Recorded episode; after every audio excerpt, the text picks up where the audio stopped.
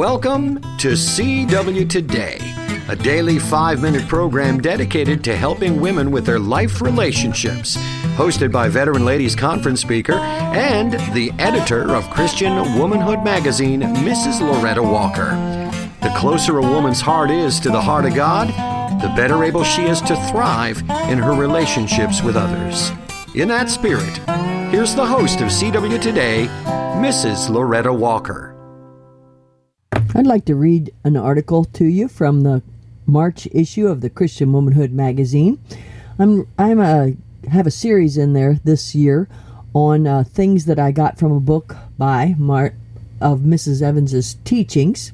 So I'm going to share this with you. I remember the day I was I was to meet with Marlene Evans and several of her friends in order to discuss the planning of an upcoming event.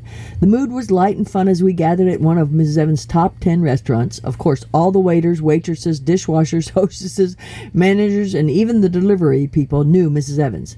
After she had greeted everyone, in the place by name, a slight exaggeration as she missed some of the patrons, we all sat down. Almost immediately, Mrs. Evans took charge, making sure everyone was comfortable. She made sure all of us had what we wanted or needed. After all the food was ordered, she settled back and we all began talking. After a while, I noticed that something was missing. Mrs. Evans wasn't talking. Not a word. If you knew Mrs. Evans for more than one day, you would know there were only four or five reasons why she would not be talking. Number one, she was exhausted. On this particular day, I knew that she wasn't. She seemed very rested. Number two, she had just asked a question and she was, she was intently waiting for an answer. This also was not the case, as she hadn't asked anyone anything. Number three, she was very focused on listening to a preacher, administrator, or teacher. Again, this was not the case. Number five, she was pausing so she could be sure to use the right words. This usually happened when she was counseling someone. Uh, number six, someone had said something very wrong. This was the reason I most feared. Mrs. Evans wasn't speaking because she didn't care for the direction the conversation was headed. Either someone had criticized a leader, someone had criticized a past decision in front of people who could do nothing to fix the problem, or the group meeting with her were cutting on each other. In other words, the conversation wasn't going far was going far beyond the realm of good, clean fun and running into hurtful, cutting sarcasm and remarks. I really feared that reason number 5 had caused Mrs. Evans not to speak. If she were with a group of women and she felt she was in charge, she would soon let everyone know how disappointed she was with their talk. If she was in a group and she felt that she was not in charge, depending on the group situation, she would either leave or stay and and remained very quiet. In a matter of minutes, Mrs. Evans finally spoke and said, I do not like where this conversation is heading. We had been joking around with each other, and Mrs. Evans was afraid if we continued, someone was going to be hurt by a careless, unkind comment.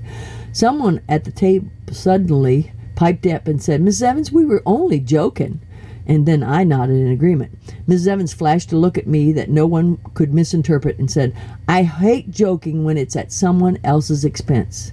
I love to have fun as much as the rest of you, but I won't hurt anyone as a result of that fun. Mrs. Evans had a way of sensing where a conversation was heading before it ever hit a gray area.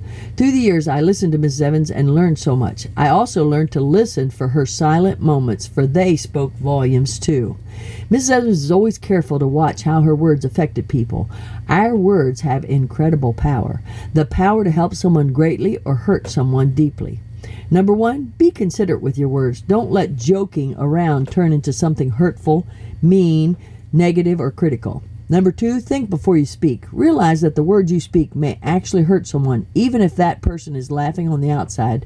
Oftentimes, people laugh while they are hiding their true feelings to save face. Number three, be a fun person, but be sure never to have fun at someone else's expense. Number four, follow the instructions of Proverbs 18:21. Death and life are in the power of the tongue, and they that love it shall eat the fruit thereof. Boy, isn't that a convicting thought? Can I tell you, reading this makes me say, hey, I got to be more careful with my joking because, can I be honest with you? Sarcasm is my favorite humor. And I do need to be careful to make sure I'm not using my sarcasm to hurt other people. And I hope you've been challenged today to do so also. Rejoice in the Lord always, and again I say rejoice. Thanks, Miss Loretta. CW Today is a production of Faith Music Radio.